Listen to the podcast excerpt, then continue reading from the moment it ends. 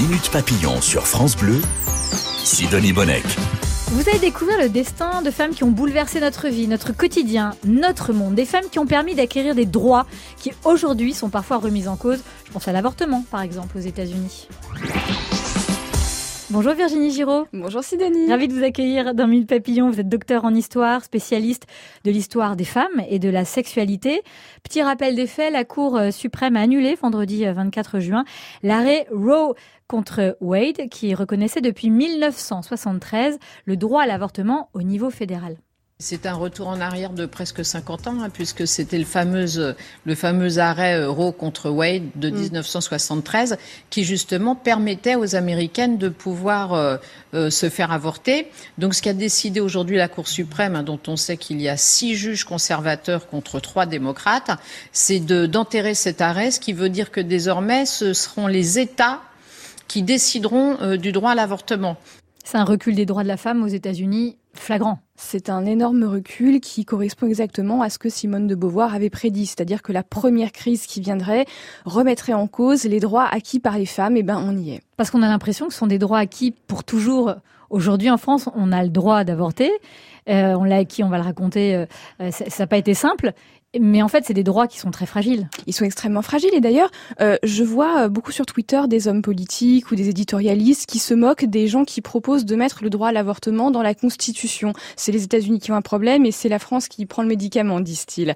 Sauf que euh, là, on voit bien que si on ne protège pas ce droit, il pourrait être remis en cause en France. Alors oui, bien sûr, je suis pour le mettre dans la Constitution. Et déjà, il y a sept États aux États-Unis qui ont décidé d'interdire l'avortement. Notre droit à l'avortement en France a été acquis en 1975 grâce notamment à la ministre de la Santé, Simone Veil. Je voudrais tout d'abord vous faire partager une conviction de femme. Je m'excuse de le faire devant cette assemblée presque exclusivement composée d'hommes. Aucune femme ne recourt de gaieté de cœur à l'avortement. Il suffit d'écouter les femmes. C'est toujours un drame.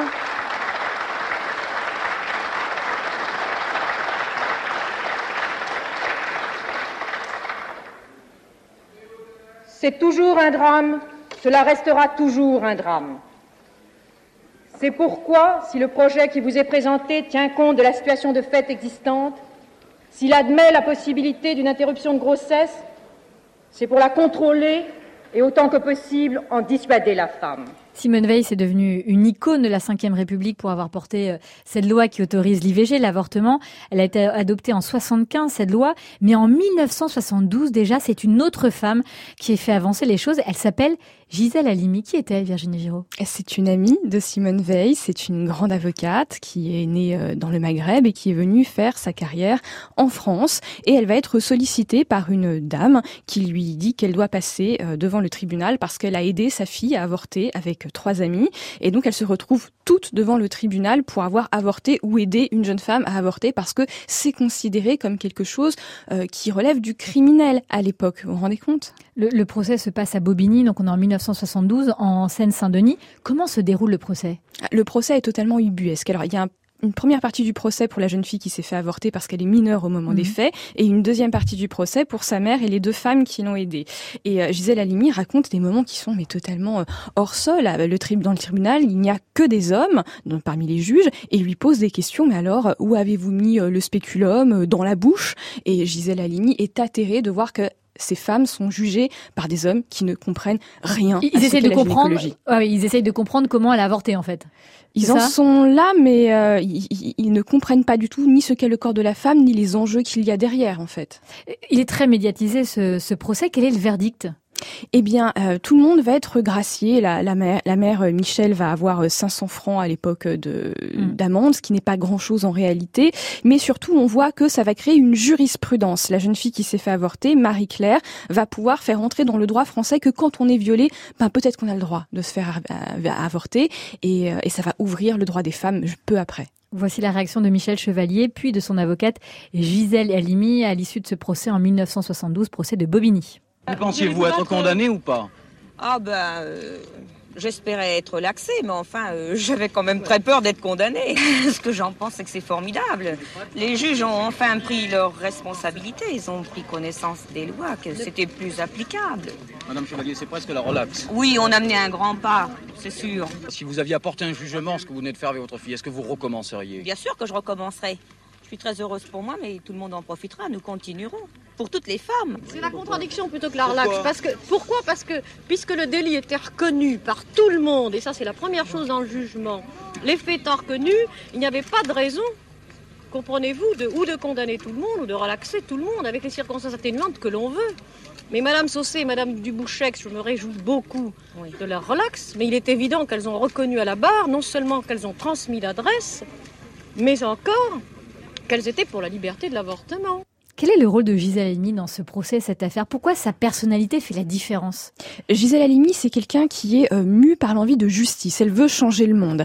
Et elle s'est fait connaître peu de temps avant avec euh, le procès de, le, pardon, le, procès Boupacha, donc une femme qui avait euh, participé à des crimes pendant la décolonisation en mmh. Algérie. Et donc elle l'avait fait relaxer parce que cette femme avait été violée notamment par des militaires français. Et donc elle et Simone de Beauvoir étaient montées au créneau et avaient popularisé le cas Boupacha les médias. Donc euh, on sait à ce moment-là, au moment du procès de Bobigny, que c'est une avocate qui est extrêmement médiatique, qui utilise les médias pour porter la voix des femmes, et c'est pour ça qu'elle a été choisie euh, par la famille de Marie-Claire. C'était justement pour dire que tout cela était injuste et qu'il fallait changer la loi. Vous publiez, Virginie Giraud, Les ambitieuses 40 femmes qui ont marqué l'histoire par leur volonté d'exister. C'est aux éditions M6. On y découvre le, portrait vraiment longueur de Gisèle Halimi et c'est vraiment passionnant. Restez avec nous pour rencontrer Florence Nightingale. Son nom ne vous dit peut-être rien et pourtant elle a changé votre vie. C'est la femme qui a inventé le métier d'infirmière. Ça compte, non? Minute papillon sur France Bleu jusqu'à 15h.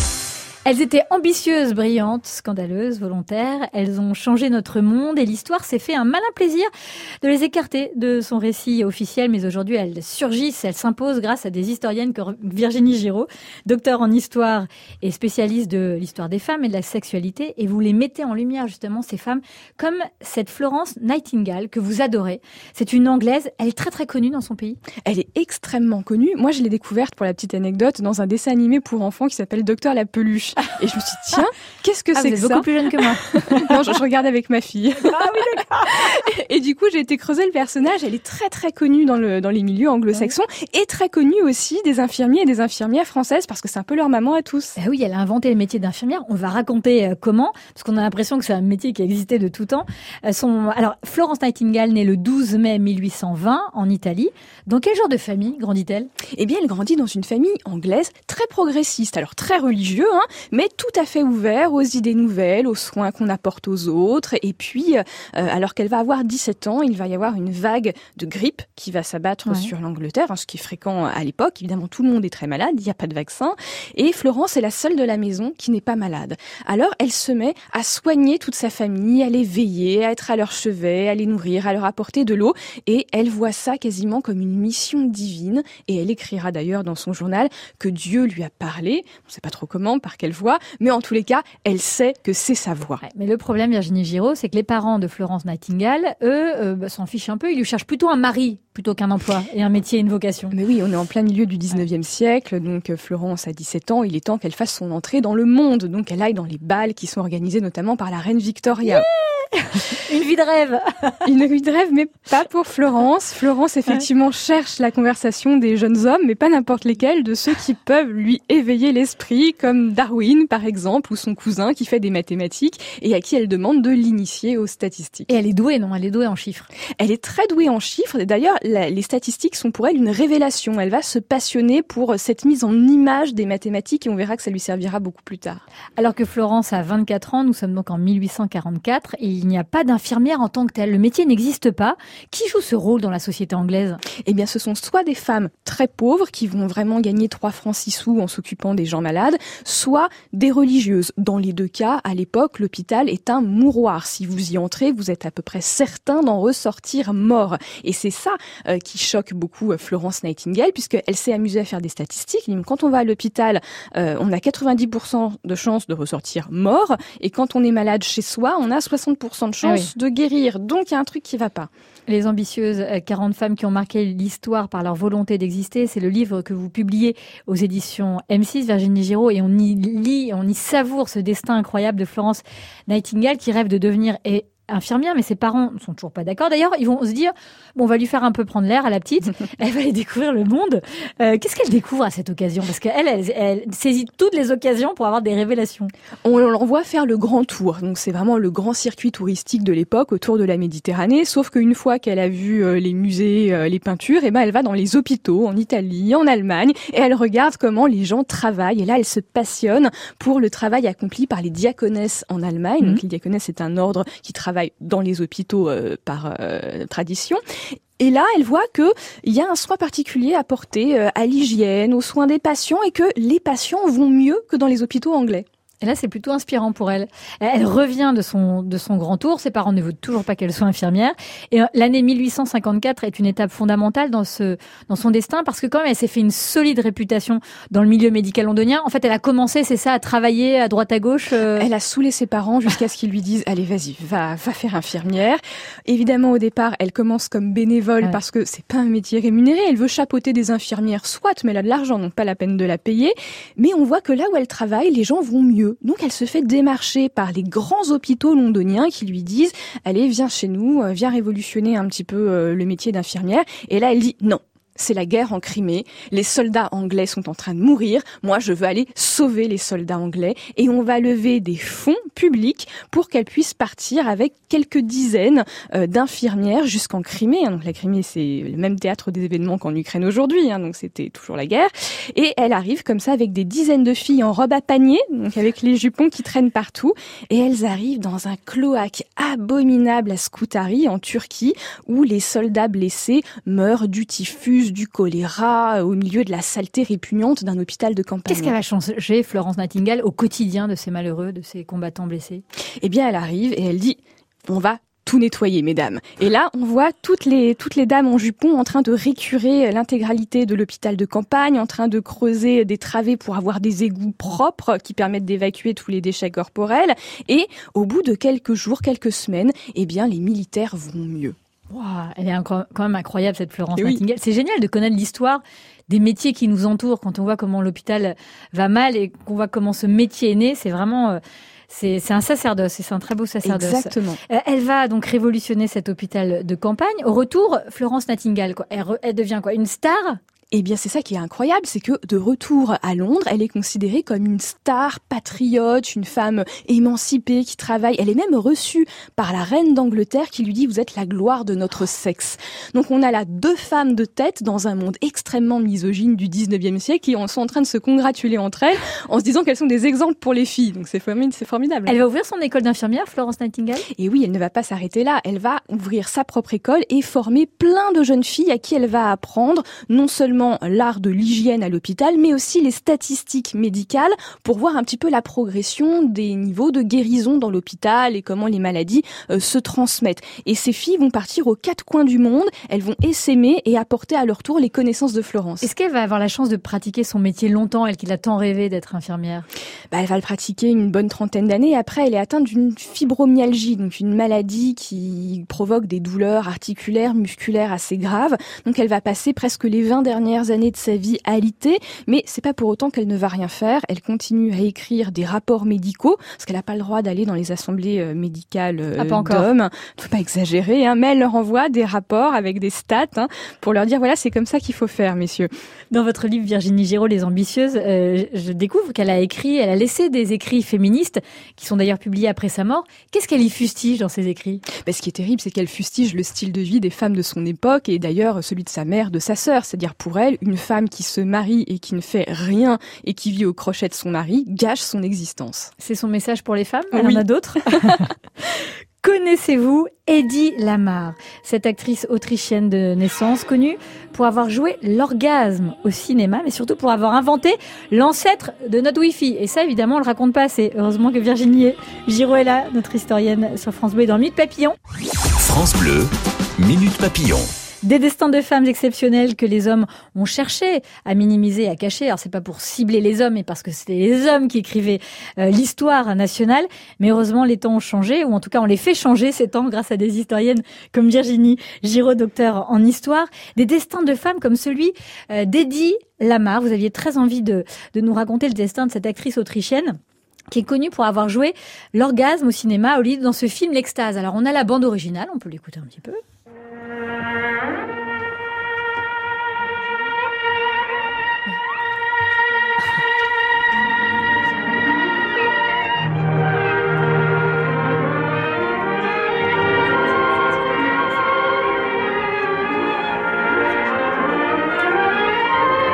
C'est un film tchécoslovaque qui est sorti en 1933. Qu'est-ce qui vous fascine chez cette femme, Eddie Lamar, chez cette actrice?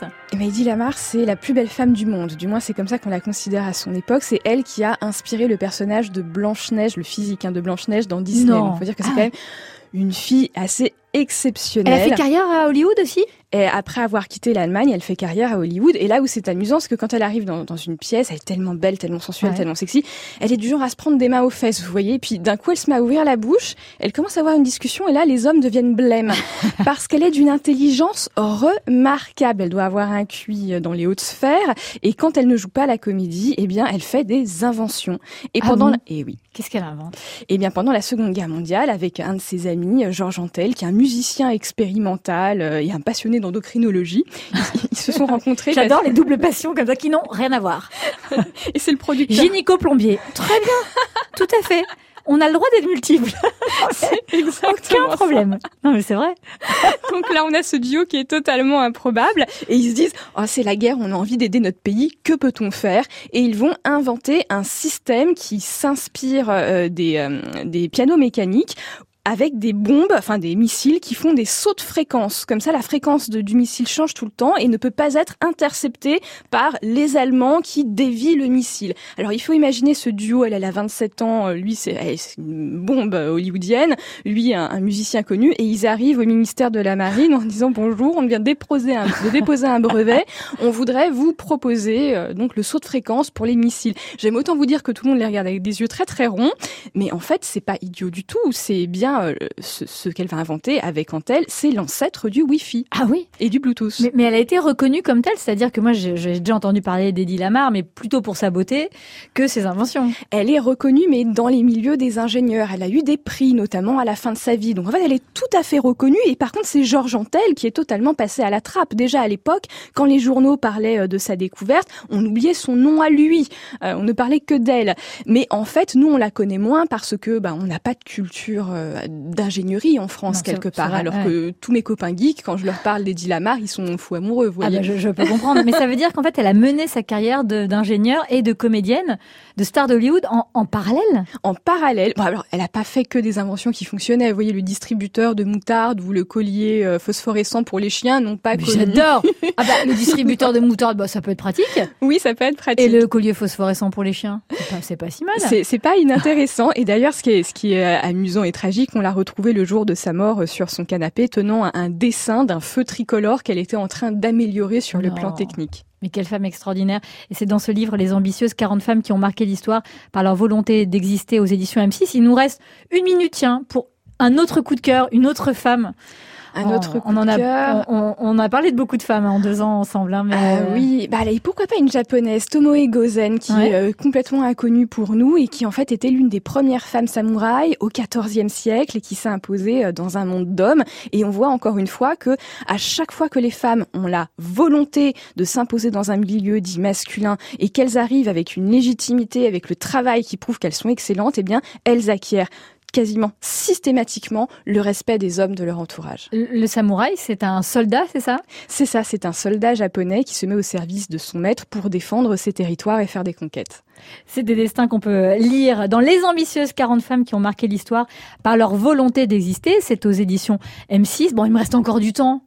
Ah bah, ah bah on fait un dernier portrait.